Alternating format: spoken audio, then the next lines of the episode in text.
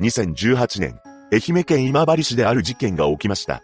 一人の男が刑務所から脱獄し、その後23日もの間逃げ続けるのです。詳細を見ていきましょう。後に本件を起こすこととなる男、平尾達馬は福岡県で出生します。平尾には妹がいたようで面倒見は良かったそうです。また、子供の頃から逃げ足は速い少年であり、同級生たちと鬼ごっこなどをして遊んでいる時には、なかなか捕まらなかったと言います。そうして足が速いという特技を持った平尾には、ルパンというあだ名がついていました。しかし、中学に入ると、素行が悪くなったそうで、万引きや窃盗を繰り返してしまいます。さらに、そのように万引きしてきた商品を友人に見せびらかすなどしており、俺は、あそこの店でこれだけ取ったぜ、などと言って自慢していたそうです。あまりにも盗みがうまかったのか、この頃のあだ名は盗賊でした。その後、高校に進学するも、中退してしまい、一度は就職したそうですが、それも長続きしません。そうして無職になった平尾は、生活費と遊ぶ金欲しさから、またもや盗みを繰り返すようになっていくのです。ただ、そうした盗みが永遠にバレないわけがありません。ある日、高校の同級生だった男と共に、閉店後の理髪店に忍び込み、金銭を盗んでしまいます。しかし、この時見つかってしまい、逮捕されました。そして取り調べを行う中で、驚愕の事実が発覚します。なんと、これまで平尾は121件もの窃盗をしていたそうなのです。その内容は、車上荒らし71件、店舗荒らし13件、オートバイ盗難12件、ひったくり12件などであり、総額約405万円相当にも上っています。当初は執行猶予がついたものの、再び窃盗で捕まり、結局懲役5年6ヶ月の実刑判決を受けることになるのです。そして2015年から刑務所に服役することになりました。そこでの平尾はとても真面目で、模範囚として過ごしています。そのため、彼に一つの話が舞い込んできました。その話というのが、愛媛県今治市にある大井蔵線作業場という場所への入所だったのです。ここは全国に4つある開放型強制施設の一つで、塀のない刑務所とも呼ばれています。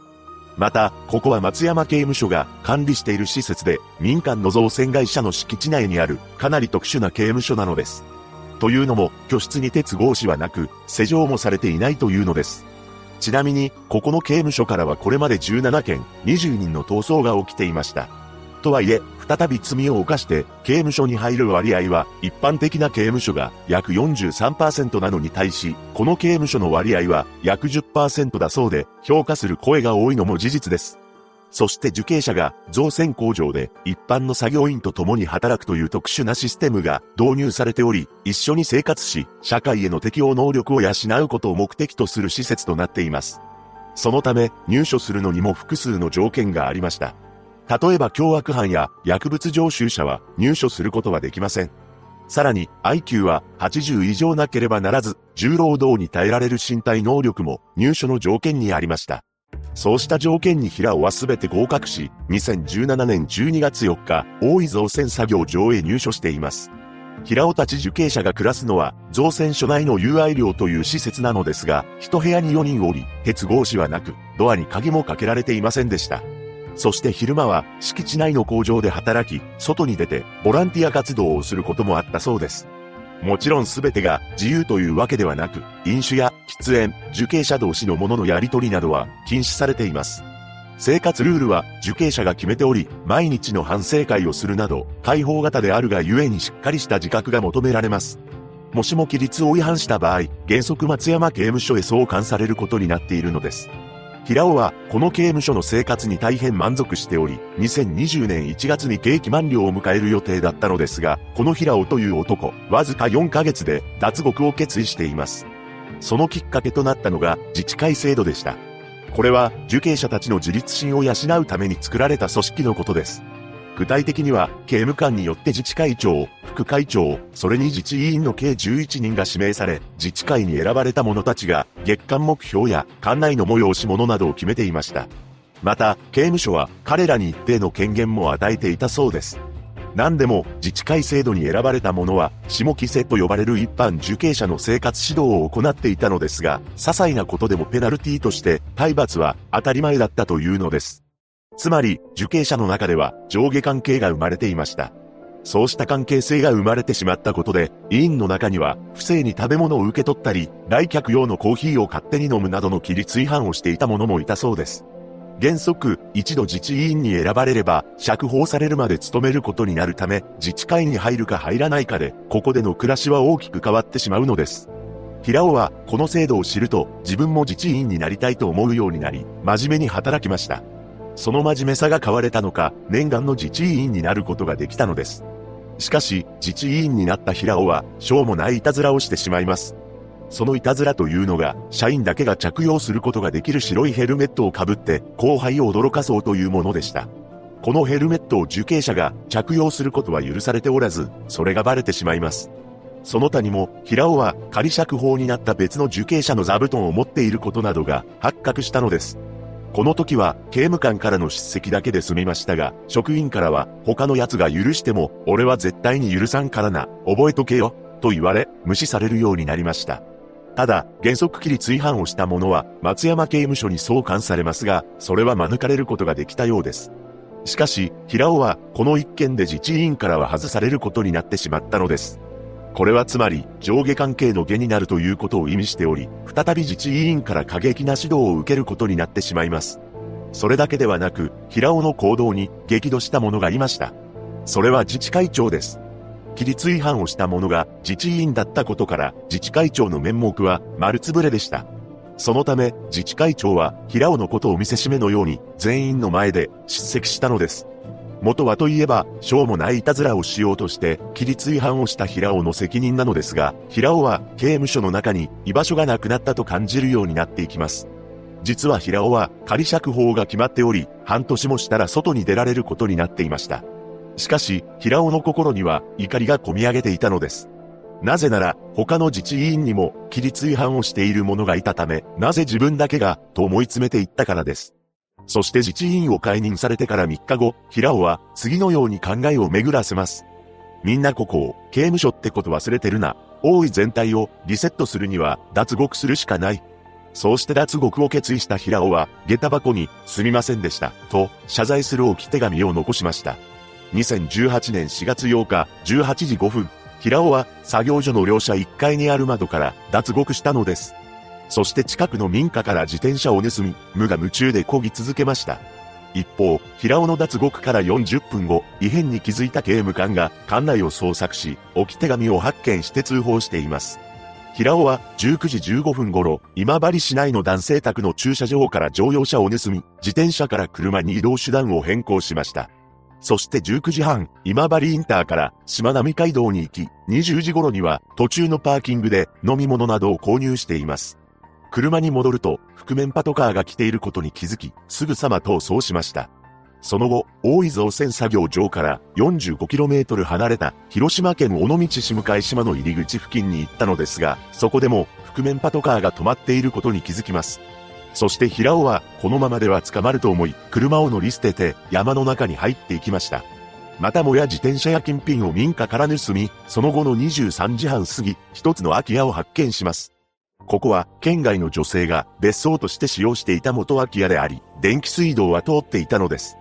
さらに保存用の食料としてカップ麺やそうめん、冷蔵庫にはパンが入っていました。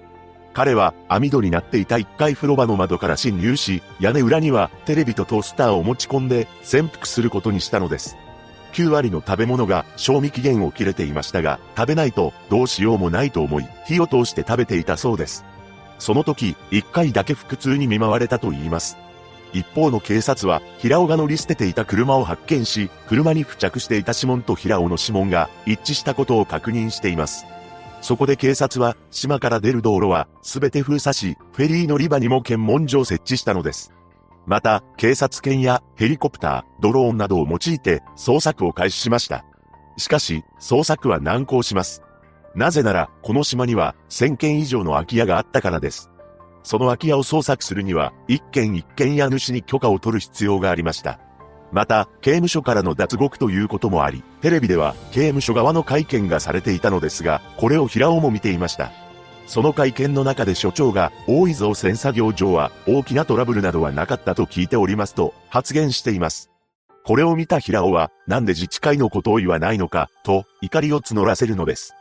ただ、それと同時に平尾は、島の人たちに連日の捜査で、とても迷惑や不安を与えている。申し訳ない、という思いもありました。そんな中、平尾が潜伏している家の前には、警察官や報道関係者、中学生などが歩いていたそうです。そして潜伏から12日後の4月20日、ヒヤリとする出来事が起きます。なんと、警察官が潜伏先の家に入ってきたのです。しかし、屋根裏を調べることはなく、この時に見つかることはありませんでした。とはいえ、ずっと潜伏していると、食料も尽きてきます。平尾は島から出ようと考えますが、道路やフェリーのリバには警察官がおり、到底渡ることはできません。そこで平尾はとんでもない方法を思いつくのです。驚くべきことに、向島から本州まで泳いで渡ろうと考えたそうなのです。実は、向島から本州までは、一番短い距離で200メートルだったそうで、平尾は泳げない距離ではないと考えたのです。そうは言っても、海は海なのです。地元の住民によれば、水深は約10メートルもあり、水温は14度とかなり冷たく、波もあります。それに加え、平尾が海を渡ろうと考えた4月24日の深夜は、1時間あたり9.5ミリの雨が降っていました。しかし、平尾は次のように考えたのです。検問が終わる気配もない。もう死んでもいいから海を渡ろう。この根性を刑務所にいる時に使えばよかったものの、平尾は逃走することに使ってしまうのです。そして平尾は金と服をビニール袋に入れてテープで体に巻きつけました。その後、平尾は暗い海に飛び込んでしまったのです。そして200メートルの距離を1時間以上かけて泳いで本州まで渡り切りました。渡り切った後の平尾は寒さで体がずっと震えており、風邪をひいたそうです。そしてまたもや人の家の屋根裏に潜伏するのですが、この家は空き家ではなく人が住んでいました。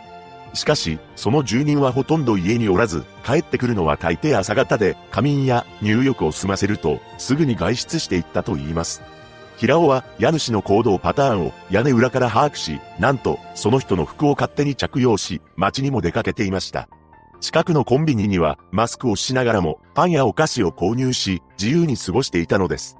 結局この民家には5日間潜伏していましたが、住民に気づかれることはなく、やがて平尾の風邪は治ってしまいます。そして平尾は住人が風呂に入っている間に財布から金と保険証を抜き取って逃走しました。その後はバイクを盗み、秋長浜駅付近でガソリンがなくなったため、電車で広島駅まで移動しています。この時平尾は、もう俺は捕まらないんじゃないかとも思っていたそうで、しばらく風呂にも入っていないことから、ネカフェに入店しました。そして4月30日に店を出たそうです。